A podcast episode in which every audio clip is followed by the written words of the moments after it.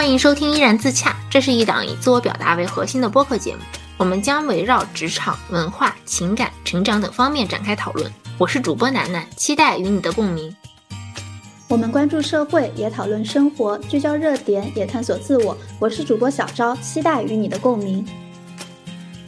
不知道大家有没有发现，在以前的节目里，我经常能够提到社交媒体的弊端，而且上一期我在录完之后才意识到，哎，我上一期好像没有跟大家聊社交媒体的事情。于是我们决定这一期就好好的跟大家聊一下社交媒体以及手机上瘾。哎，说到手机上瘾，我发现我现在就是每天醒来第一件事儿，一定就是先拿起手机查看我各个社交平台的消息，然后睡前最后一件事情也是先确认一下各个平台我已经浏览完毕，才可以进入睡眠模式，就仿佛是在进行某种仪式，很搞笑。哎，其实我跟你的感觉是完全一样的。我甚至每天就如果不进行这样起床和睡觉之前的仪式，我就会觉得特别的慌。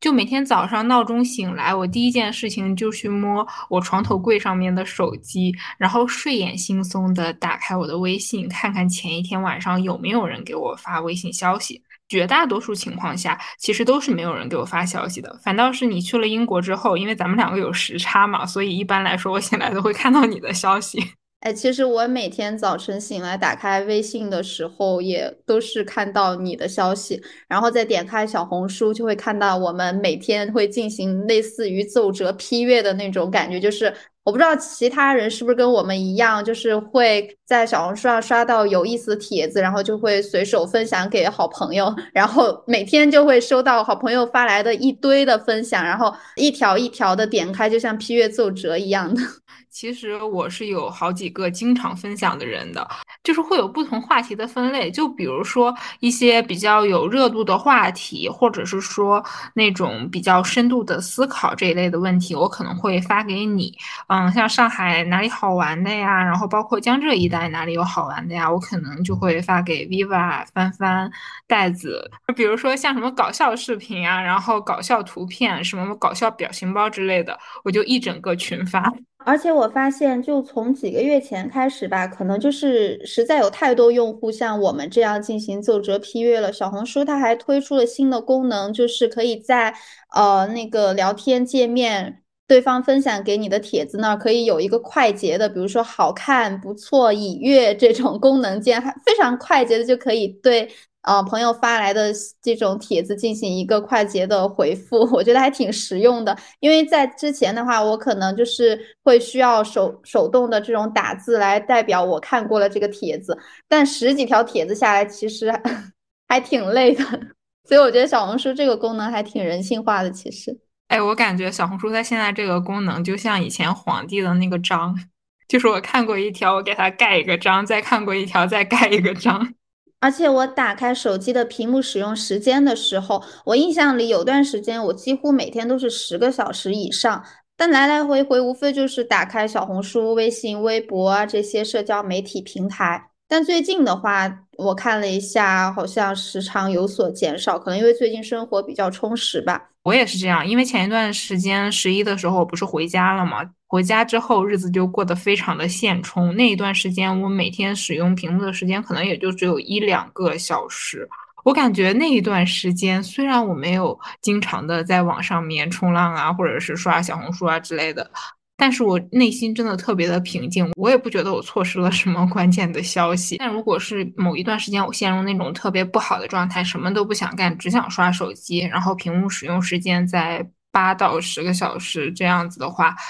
就那段时间，整个人的状态都会特别的不好，而且当我看到我屏幕 使用时间是八到十个小时，我就会更加的焦虑了。我一想这一天我除去睡觉的那七八个小时，那我可能只有十六个小时是清醒着的，然后在清醒着的时间里面，我花了八个小时在玩手机，我就更没有办法原谅自己了。哎，真的，我当时看到手机屏幕显示每天我花了十几个小时在手机屏幕上的时候，我也觉得特别的焦虑。而且我看了一下我的那个屏幕使用时间，它不是会有排行吗？然后我看了，我排在第一的就是小红书。那段时间我就在想，这个小红书到底对我有什么样的致命吸引力？为什么我会每天花这么多的时间在它身上？可能原因就是，第一，它虽然是一个社交平台，但是现在我感觉它已经慢慢的取代了像百度、谷歌这种搜索引擎。就我现在不管有什么大事儿、小事儿，如果想要搜索答案的话，我都会先选择在小红书上搜一下。所以我觉得可能就是它。上面那种海量的信息，然后五花八门，什么都有，就会满足我这方面的需求。尤其是像我们就是这种博主工作，可能就是来自于这种社媒平台的，所以我们可能也没有办法完全的跟他做一个切割。而且像 B 站，我记得之前很多人会在 B 站上看那种学习 UP 主的学习视频，或者是一些干货的视频，所以我觉得它其实。也是和我们的工作学习联系在了一起，这也导致了我们好像越来越没有办法和他们分割。而且我发现，像我这种不太爱出门的人啊，如果我又不上网的话，我就会觉得自己和这个世界完全断了联系。所以我觉得，就网线对我来说其实还挺重要的，它就像我和外界不断连的一个纽带。我不知道你有没有这样的感觉？你刚才说小红书的时候，我脑子里就疯狂的在想，我在什么时候会用到小红书？首先，它作为一个搜索引擎，我现在觉得它已经代替了大众点评在我内心中的地位。因为我记得前面一些年，假设说我想要搜索去哪里玩呀，或者是我想要去哪家餐厅，我都会打开大众点评上面去搜一下。但是现在我好像很少会去打开大众点评了，除非是买什么团购优惠券，我会进去看看有没有比较划算的。大多数时候我都是打开小红书，而且有的时候我现在出门旅行我都不做攻略，我都是到了当地打开小红书搜。比如说我上次去青岛，我就开始看，嗯，青岛 City Walk。青岛好吃的餐厅，青岛两日游应该去哪里？真的，你还记得你当时来成都出差的时候，然后我说我们一定要去吃好吃的吗？然后当天晚上我就从小红书上搜了几个帖子发给你，让你从这个几个帖子里边选有没有想要吃的餐厅。然后就说到小红书它的一些社交或者是聊天功能嘛，我发现我周围的这些朋友基本上都是小红书的深度用户。有的时候我想给我的朋友们发奏折让他们批，这个时候发现他在线，他正好又开始秒回，然后两个人就从批奏折的状态变成了聊天的状态。发现其实小红书刷多了，我感觉我还是会陷入一种内耗的。因为如果不看那个屏幕使用时间的话，我真的很难意识到我在这个软件上面又花了多长时间。但是因为像小红书它这种是大数据为导向的，我越喜欢看什么，它就越给我推荐什么。然后我刷的时间 越多，它的算法就能够越了解我的喜好，然后推荐的东西我就越来越喜欢。要不是理智告诉我不能再刷了，不然的话，我每天清醒的时候，我觉得我都可以待在小红书里，因为真的是太有意思了。我觉得我们这真的就可以算得上是一种手机沉迷症了。换在可能零几年的时候，我们就是家长、老师口中典型的那种网瘾少女。不知道从什么时候开始，我发现手机已经成了我身体的一部分。我现在出门可以忘带钥匙、忘带钱包，但是绝对不会忘带手机。我觉得也可能是手机，它现在功能实在是太多了，它甚至已经替代了钱包。其次就是手机，它不仅贯穿了我们的生活嘛，它其实还链接了我们的工作。这不正是我们小的时候作文里面幻想的未来吗？现在都已经实现了，但好像我们并没有变得更加快乐。哎，我记得我们在第几期的时候，好像也有聊到过这个科技的发展到底有没有给我们带来真实的幸福感这个话题。第四期哦，你记得好清楚。是的，哎，你就说到这个记忆力。刚才在录播课之前，我还在跟我朋友聊，因为最近我想要给我的朋友们发我婚礼的伴手礼嘛，就在约大家见面。我的这个朋友他跟我说，哎，没想到我们离第一次见面已经过了那么久了。然后我就跟他说，第一次见面的时候是二零二零年的六月份，那天我们两个约在了淮海中路一起吃饭，吃了一家上海菜。然后吃完之后，我们两个又一起去买了衣服。我当时。买了一个紫色的 T 恤和一个紫色的碎花长裙，然后说完之后，我接了一下，哎，我这个超群的记忆力。其实我是感觉这两年就是手机用的多了，我反而会记忆力有所下降。就是感觉有的时候我会特别的依赖手机，我会觉得，哎，反正就是这个东西，别人在微信里面跟我说一下了，那微信帮我记着，我就不用记了。以前我觉得我是那种就是什么事情我都能想起来的人，但现在我发现我会有一点点的健忘了。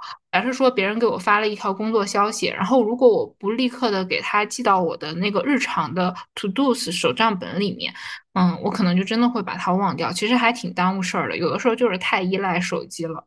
而且有一段时间，其实我是在用手机的备忘录去做一个嗯 to do 记录嘛。虽然它很方便，但是我每次打开手机的备忘录的时候，哎，我看一下今天有什么事情要做，然后接下来我要做的事情就是跳去其他的软件刷一刷、划一划。不知道过了多久，我突然想，哎，我今天到底要做什么来着？然后我又跳回了那个备忘录，其实就会浪费特别多的时间。这也是为什么我现在不愿意用手机去当备忘，就更多的。还是写在纸上，有的时候可能假设说我的手账本什么的不在身边，我可能会先用手机记一下，但是放下电话，我会立刻给他用手写的形式给他记下来，不然的话就会出现那种我明明是看备忘录或者是看时间，我却开始玩手机这样的情况。哎，我倒是会经常就是用手机的备忘录来记一些东西。就像我如果要去超市购物的话，我会先在手机备忘录上列一个购物清单，然后每在超市里边买到一个东西，我会在后面画一个勾。这也不是万能的，因为有时候我会完全忘了我在备忘录里边写的这件事情，所以我不会打开备忘录看。而且我发现，就手机它有时候确实也可以帮我避免一些尴尬。就比如说，有时候我和陌生人如果单独进了一个电梯的话，我们双方都会不由自主的打开各自的手机，然后眼角的余光可以看到对方只是在毫无意义的滑动屏幕。明明电梯里边没有信号，大家就是为了避免这个眼神的接触，所以就会选择这种避免尴尬的方式。你说到这个，其实我觉得陌生人还不算尴尬，因为我知道，哎，下一次我可能就不会见到你了。我觉得最尴尬的场景就是同一部电梯里面有我和我不怎么熟悉的同事，所以每次当我和一个不太熟悉的同事在同一部电梯里的时候，我会拿出手机，然后假装在看一些微信消息，眉头紧锁。其实根本就没有什么可好眉头紧锁的，我也不知道自己在看什么，只是不想跟他有什么交流而已。所以我感觉我现在对手机的这个情感就很复杂，就是又爱又恨。有时候又觉得它确实给我带来了很多的便利，然后又丰富了我的生活；有时候又觉得就是因为手机才导致我浪费了那么多的时间在屏幕上，而不是去享受现实生活当中的一些美好。哎，我感觉生活当中的很多新鲜事物都是这样的，就是拿捏不好这个度之后。它就是会变得浪费时间，然后变得内耗。说实话，我也没有办法很好的去掌控这个程度。就因为我现在在上班嘛，所以在限定时间里肯定是要完成一些工作的。就是还有一些外界的因素可以约束着我，所以相对来说，我的屏幕使用时间还没有那么惊人。但假设说我就是这一天特别累，然后晚上回家什么都不想干。很有可能就是躺在沙发上玩一晚上的手机，而且有的时候我就会越玩越精神。可能本来十点多我差不多要洗漱去睡觉了，但是我可能就一直在那里玩，玩到十一点，玩到十二点，就明明知道已经过了自己要睡觉的那个点儿了，但不知道为什么就还特别特别的精神。后来我也有看一个说法，就是说这种电子屏幕它发出的是蓝光，然后这个蓝光是会抑制褪黑素的生成的。所以就可能让我们的困意全无，但那个时候的状态就会觉得很奇怪，就明明我的身体是很疲惫的，而且我脑子也想睡觉，但是我的手就不受控制，就还是觉得想要玩手机，即便是那个时候我已经觉得这手机没什么好刷的了，我特别的想睡觉，它根本就停不下来。是的，我回想了一下，我过去有那么很长一段时间，每天晚上都睡不着嘛，可能都得熬到凌晨三四点，然后熬夜的时候基本上都是在来回的刷小红书啊、抖音啊、微博呀这些平台。这其实也没有什么真的想要看的，但就是觉得放下手机，我总不能现在又坐起来打开灯看书吧？就觉得好像除了刷手机，也不知道失眠的时候还能做什么。不过还好，后来我不是就发现可以听播客嘛，虽然它也是通过手机啦，但至少这样可以保证我不用睁开眼睛看着手机屏幕。所以那段时间我发现了助眠播客这个功能之后，就是对我发现对我的这个睡眠障碍还是有一些帮助的。哎，你说我们的播客是不是也是助眠播客呀？因为我发现我们的听众在晚上收听的时候会比较多。就大概晚上十点到十一点的时间，收听人数差不多是每天当中的高峰，然后次高峰应该是早晚通勤的那一段时间。所以我们的功能就是通勤加助眠 倒也不能这么说，或许就所有的播客它大概都是这样的一个功能，因为它相当于是一个陪伴式的声音，就是当我。走在路上啊，或者是说我需要长距离的乘坐交通工具的时候，我会选择打开播客，因为这样我会觉得我没有浪费时间，就是感觉浪费时间这几个字真的是。被我吸烟课费，你懂吗？就是每当我做一件事情的时候，我就会觉得不能浪费时间，不能浪费时间。但有的时候我越这么想，然后我就越焦虑。尤其是当我刷社交媒体的时候，我就根本就停不下来。而且你刚才不是说你之前有一段时间每天晚上都三四点钟睡，然后就一直在刷手机啊什么的？就我发现我在刷手机，或者说我在这种。无意识的刷手机的时候，就等我放下手机，我都不记得我刚才都刷到什么内容了。但就是莫名其妙的过去了那么久。其实我最近一直都在思考一个问题，就是我在社交媒体上面分享的这些东西，是真的会让别人感到幸福吗？因为其实我现在也算是小半个自媒体博主。可能会关注到我的一些人，大家会给我评论，就说啊，今天看你更新了，很开心啊，或者说感谢楠楠给我带来了今天的治愈呀。但有的时候，我作为一个用户去刷小红书或者微博之类的平台的时候，有一部分时间我是没有办法感受到开心的。为什么呀？首先就是出于那个浪费时间这一点的考量，因为刷这些社交媒体可能真的不知不觉好多时间就过去了嘛。然后再有一点，就有点像咱们在同辈压力那一期跟大家讲过的这个问题，就是我在小红书上面或者是微博上面会关注到非常多。优秀的同龄人，虽然说在网络上面这些东西都有非常多的剧本，但是我第一反应还是会相信他们，就是会觉得，哎，他们这件事情是真的，然后就不由自主的会跟他们比，我就觉得，哎，我哪里没有人家做的好，人家怎么就能做的那么好呢？哦，哎，我感觉这可能是每一个自媒体博主都会面临的一个焦虑吧。一方面会担心自己的数据，担心自己发布的东西不是大家喜欢的；另一方面又会觉得同龄人为什么别人可以做得更好，但为什么我们就不能做的就是像别人做的那么好？就可能会有一些这方面的焦虑。而且我感觉咱们做自媒体博主真的很难不在意数据。我记得我刚开始玩微博应该是二零一七年，就到现在已经过去了很多年了。就是数据焦虑这件事情，在我内心根本就没有真正的过去。你看，像我后来又开始在玩小红书，包括我们现在在做播客，其实都是一种自媒体输出的方式。但是我也无一例外的都非常在意数据。我不太知道别人在做自媒体的时候是不是也像我一样的焦虑，因为我本身是那种特别容易焦虑的性格。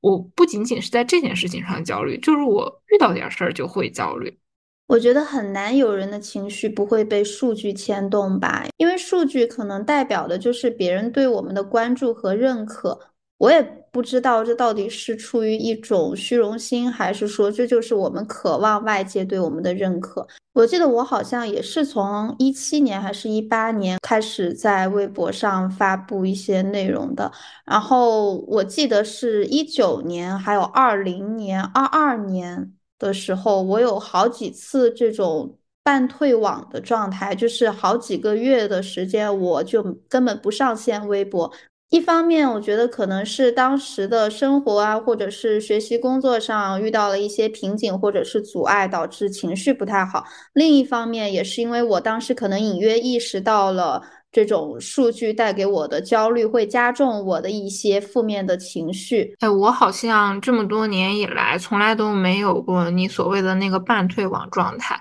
而且我这个人还有一点焦虑，就是假设我一个星期没有在任何一个平台更新，我就会焦虑。就是我一定要保证这一个星期是有一条输出的。其实咱们两个开始做播客之后，我在其他平台的更新的频率明显变低了很多。我有的时候也会焦虑，我就会觉得，哎呀，那我最近都没有更新我的微博、小红书了，然后我攒了这么多照片，我都没有去处理，我就会有一种，应该算是类似于负罪感的一种感受吧。我发现有的时候，当我过度的依赖这种智能设备，就不仅仅包括手机，还包括我们的智能穿戴设备，比如说手表啊这种东西，我就会有一种被数据所营造起来的一种积极感。就比如说我每天就是运动了多长时间，然后走了多少步，可能每隔一段时间我也会在微博或者小红书上面发一下，嗯，比如说我今天做了什么运动啊之类的。我就会感觉我好像是会沉迷于这种网络世界上面的积极感，反而呢就会去忽略掉了现实生活当中的进步。就是我太在意这个网络世界里面的各种各样的数据了。我记得最夸张的一段时间，可能是去年的秋天。就那段时间，我真的特别执着于我的 Apple Watch 的运动员环一定要合上，而且那个时候我的运动员环差不多每天都要达到八百卡到一千卡这样的程度。其实正常一个人他每天工作和生活应该不会超过五百卡。那个时候我还特别喜欢，就是看我手表上面的那些朋友，他们的圆环都是多少。我就很在乎，我今天到底是不是我们这个好友列表里面的第一名？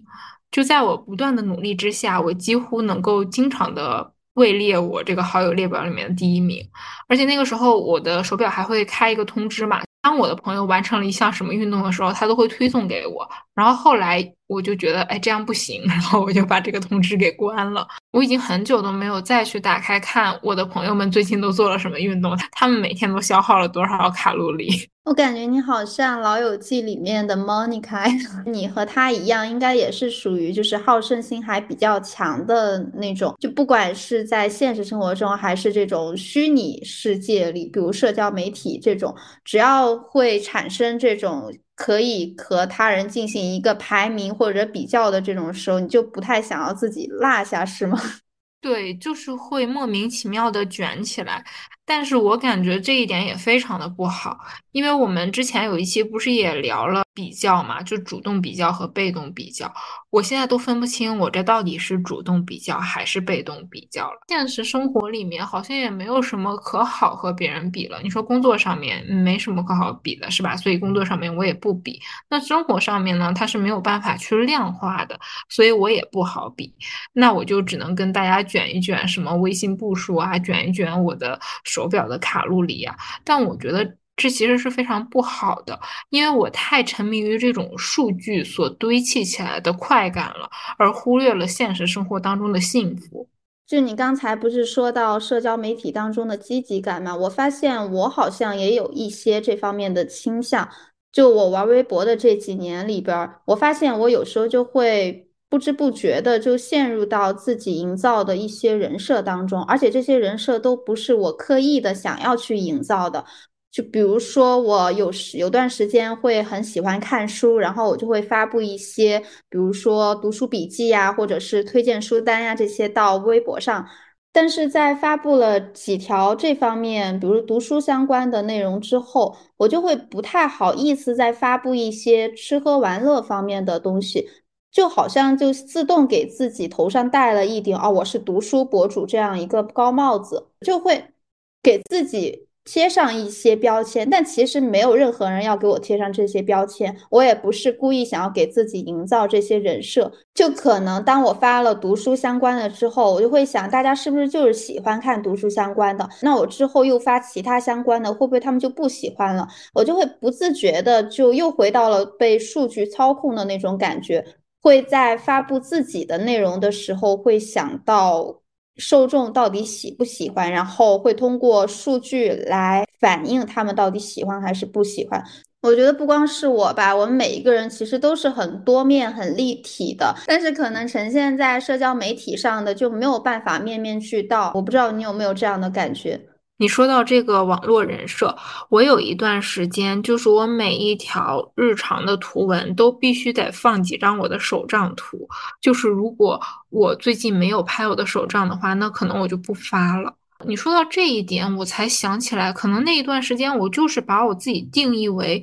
一个手账博主。那如果我不发手账的话，那我发微博干嘛呢？就真的是有这样的一个状态的。而且包括你刚才也说，我们每个人都是非常多样的，然后每个人都有不同的一面。但是我们可能绝大多数时间展现在互联网上都是自己好的一面。或许这也是为什么我们看到别人都觉得，哎呀，别人的生活怎么那么好呀？我会经常用自己的短板去跟别人的长板比，这也是为什么我会在社交网络上面不快乐的原因。而且我发现，社交网络上面的那些幸福人生好像都是差不多的：早睡早起，然后工作稳定，甚至有的人月入多少万，然后什么有房有车，然后身材好，然后自律，大概就是这些内容嘛。有的时候我也会想要把自己。捏造成这样的一个人设，因为我倒不是想要去吸引别人的眼球，我是会觉得，如果我给我自己立了一个这样的人设，我就会为了这样的一个人设去努力，从而反向的让自己成为那个更好的自己。之前很长一段时间都没有想过，那些千篇一律的幸福的样本，可能就是掺杂着些许升华的高光时刻的混剪。我们发在网上的那些东西，它就是被我们筛选过的。除非我们心情特别的 down，不然的话，我们是不会轻易的把自己那些糟糕的事情都发出来给大家看的。是的，哎，你说到这个幸福模板，我觉得。可能有一部分就是大家看到喜欢的博主过着那样的生活，然后大家就会不自觉或者下意识的要去模仿，因为自可能自己也想过上那样的生活。但另一方面，我觉得也可能是这其实根本就是剧本，就是很多 MCN 公司他们就可能会为了迎合大众的口味，然后专门拍摄出这样的精致生活。我们不是那天还看了有篇小红书，题目叫我为什么不再爱。看 vlog 了吗？我觉得可能大家现在也慢慢意识到了这个问题吧，就是现在堆砌出来的这种精致生活，它其实就是幸福模板，就像流水线上生产出来的，会让人觉得审美和视觉双重疲劳。一方面是觉得不真实，一方面又会觉得好像就大同小异。觉得可能也和刚刚说的网络世界有太多的人设有关吧。不管是刻意营造出来的人设，还是不自觉的陷入进去被架上去的人设，就我觉得，就是我们就是看看就好，也不用太当真。虽然我不太喜欢看别人的 vlog，但是我发现我最近又特别的喜欢拍自己的 vlog。最近决定又重新的拿起相机拍视频的起因是，我又重温了我以前拍的那些视频。我发现我以前拍的视频真的很有意思，可能别人看来觉得它没意思，但对我来说，它真的是特别珍贵的回忆。嗯，让我印象很深刻的是我在学生时代的最后一个生日，我当时记录了我的室友们是怎么给我庆祝生日的。然后也包括去年秋天的时候，有一天我和雨帆一起出去玩，然后我也拍了一个特别简单，但是当时特别受欢迎的一个视频。就当我回顾完了我以前拍的这些视频之后，我就决定还是要尽可能多的拿起相机去记录我动态的生活，就不管别人看不看，或者说这个东西它到底能不能给我们带来一个。经济上面的收益，我是觉得这种视频方式的记录，它是给未来的我的一份礼物。哎，说到记录这件事儿，咱们邀请雨帆作为嘉宾的那一期，不是专门聊了一下记录吗？我们三个当时都认为记录对我们来说是非常重要的事情，我们也觉得特别的美好。但是其实现在互联网上面有一句话叫做“没有记录就没有发生”。我对这句话是存在一个质疑的，尤其是当我在面对一些特别美丽的自然风光的时候，我发现我肉眼看到的东西，相机是没有办法完全的记录下来的。我很有可能就会为了那一张照片，然后错失了去欣赏美景的最好时机，最后就导致我照片也没拍好，然后美景我也没看到，然后整个人的心情就会特别的低落。哎，其实我发现我也有一些还挺难忘记的，让我真切的感受到震撼的场景，是我没有办法用手机或者相机记录下来的。就包括去年冬天的时候，我在三十几层的高楼上，那天晚上我看到一个非常巨大，然后离我特别近，在跳动的月亮，我当时就已经整个人都已经完全被震撼了，根本没有想到要拿手机或者相机去拍下来。包括在公路上的时候，也是傍晚，然后按下车窗，也是看到非常巨大，然后是血色的那个圆月，就感觉离我特别的近，像在科幻电影里边。然后也包括前几天出门吃饭的时候，在楼下，我一回头就看到远处地平线上有一大团像被火烧过的大片的橘色的晚霞，然后它的背景是深蓝色的天空。就很像加州旅馆的那种感觉，我觉得这些时刻在我看来都是我记忆里边非常非常美好、非常独一无二的时刻的记忆。但是这些时刻我没有一次是想到要用手机或者相机记录下来的。当然有一些时刻我也尝试过拍下，但发现透过镜头或者屏幕是根本没有办法达到肉眼看到的那个效果的。我发现这些用感官真真切切感受到的壮观，它是没有办法用屏幕记录的，就会显得黯然失色。我觉得这可能就是体验的意义。你说到这个体验和记录嘛，其实现在智能手机的发展，就它的镜头的像素是越来越高的。就我们现在用到的新一点的智能手机，其实它的拍照效果已经算是还不错了。对我们来说。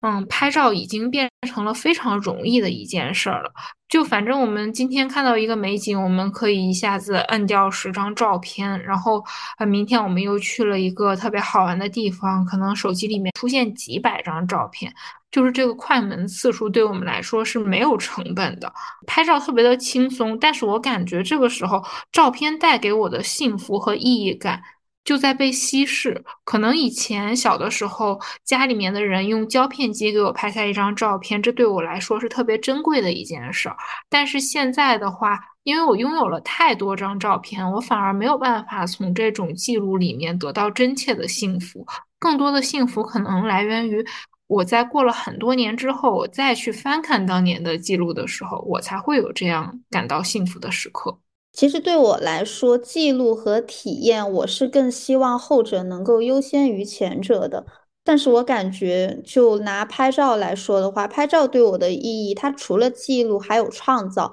我希望自己能够记录下一些喜欢的片刻，但是我也希望自己能够创造出一些喜欢的作品。可能这些作品只是孤芳自赏吧，别人也不会觉得有什么特殊的地方。但是对我来说，它可能不就不仅仅只是一张照片。所以我跟你一样，其实也不是很认同那句“没有记录就没有发生”，因为我觉得不管是记录还是体验，或者是创造，其实都是很重要的事情。对，至少对我们的生活来说。哎，你这让我想到了小的时候，我跟我爸学摄影，我有一段时间。就会很纠结于我为什么就是拍出来的照片没有我眼睛看到的好看嘛？但是我爸爸他就告诉我，如果你觉得你经过了努力，经过了调整一些参数或者是构图，你还是没有办法拍出一张让自己满意的照片的话，那你就停下，你就去看这个景色，因为很多景色它就是没有办法被相机记录下来的。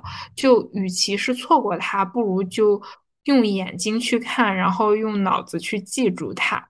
我发现现在手机和相机已经成为了很多人去感受世界的工具。当我们过度的依赖这种电子设备，那我们很有可能就会丧失用感官去感知这个世界的能力。我们的体验是会被记录所磨损。哎，我还挺喜欢你刚刚那句话，就是。记录会让体验被磨损，就我感觉，相机按下快门的那一刻，其实这个景色它就已经被二次加工了。对你说到这个二次加工，我真的是太感同身受了，因为我们在互联网上面看到的所有东西都是二次甚至是 N 次加工的。而且其实就包括我们在互联网上浏览那些信息，甚至是经验，他们都是二手经验或者是 N 手经验。就包括有一些营销号啊，他们就会把别人的那些稿件拿过来洗洗稿，然后就发出来了，就也不知道他们发的都是一些什么东西。但是呢，我们每次打开社交媒体，就会扑面而来特别特别多的东西，就首页推荐啊和猜你喜欢这种东西就充斥着我们的屏幕。我们现在虽然说获得信息变得特别的容易了，但是这些杂乱的信息场有的时候就会给我们带来一些慌乱和不安。其实有的时候我感觉这些信息它并不是我需要的，就即便是他猜对了我喜欢什么，但我也不需要他猜对呀。哎，你说到这个，让我想到大数据了。之前我们我们不是也说过，就尤其是小红书的大数据，它这让人又爱又恨。爱它是因为它猜的确实非常的精准，恨就是它猜的又频繁，然后又不懂边界感。就很明显的一个特征就是，就比如说我和你最近啊微信聊天特别频繁，然后就会导致我们两个人的小红书主页变得雷同。哦，对，甚至有的时候你刚分享给我一个帖子，我都没有打开看，等我点开我的小红书首页，这篇帖子它就出现在首页上，就是这么巧合。而且包括我觉得淘宝它也是这样的。因为我记得以前上学的时候，有一次印象很深刻，就是我和我的室友，我们走在路上，正在讨论某一款包特别好看。等我们回去打开淘宝，那款包就出现在我的首页上，我就很难不怀疑他到底有没有在监听我。那如果他没有监听我的话，这也太巧合了吧？问题是这种事情真的出现过很多次，只是我们没有办法 拿到实锤吧。我觉得就包括像小红书这种大数据，其实就是让我们被动的陷入了一个信息茧房。而且你刚刚不是说到社交媒体就像一个杂乱的信息场吗？我想到又说到小红书了，可能因为我现在真的是小红书的重度用户吧。包括前前阵子的时候，我不是需要搜索一下，嗯，关于签证方面的一些讯息嘛。然后我就又下意识的就在小红书上搜了一下，就出来各种中介他们这种比较碎片化的一些关于这方面信息的介绍。但是后来我就发现，他们每一个人说的好像都非常的笼统，然后又不全面。后来我朋友就跟我说：“你为什么不直接去英国政府的官网看呢？”我当时就发现，哎，这确实是，就其实按照正常的逻辑来说，如果我想知道一个事情它到底是什么样的，我应该直接去官方网站去看它的相关信息，而不是去像小红书这样的社交平台去看二手的信息。但我不知道为什么，可能就是因为习惯了，经常把它当成一个搜索引擎，就导致自己可能现在就像一个习惯了吃。垃圾食品的 这种感觉，就接受的都是二手的信息。哎，我觉得这件事情本质上还是因为我们想要走捷径。我们总觉得小红书上面会有别人总结好的那种现成的经验。然后呢，我们就想着，哎，那我们是不是可以用别人的那一套已经形成的非常方便的流程，就可以办成这件事儿？我们下意识会觉得那种官方的文件是需要我们消化理解，然后又需要我们去做非常非常多的准备的。但实际上呢，这些二手经验，首先是它的质量参差不齐，再其次，它可能真的就已经是经过了层层加工，甚至它可能已经忽略到了一些很重要的信息，这样就还不如我们去看那个最直接的文件来的方便了。是的，我觉得可能就是下意识的想要走捷径，让我想到那句那句话怎么说来着？慢慢来比较快。之前可能就是下意识的想着小红书上至少都是中文，然后又是大家总结好的，就不需要自己再去从好几页甚至十几页的长篇大论里边找到自己要的信息。但这其实就是走捷径，它不一定真的就会更快，甚至是更安全。其实你刚才说的这个走捷径，包括我们觉得现在这些大数据给我们带来的杂乱信息场，它本质上讲对我们来说都是一种消耗，就是它会消耗我们的精力，然后分散我们的注意力。因为其实当我们闲下来的时候，一般来说我们是有两种模式的，一个是主动创造，然后另一个就是被动消费。但是这种大数据它不断的猜你喜欢，然后给你推荐一些你可能会感兴趣的东西，它就会让我们不知不觉的就陷入了那种不需要思考的被动的消费当中。但是这种被动的消费或者说被动的消耗，会在我们毫无察觉的时候就会摧毁我们的创造力。你有没有觉得，就是当我们频繁的开始刷这种社交媒体的时候，我们会提笔忘字，甚至是我们想要表达一句话，我们都不知道应该怎么讲了。然后我再去回想我前面几年没有这么沉迷于社交媒体的时候，我会写出非常多我很喜欢的文字，也包括我现在再去回看我以前所写过的那些文章，我有的时候都不敢相信这竟然是我写的，因为我现在。好像已经写不出来了。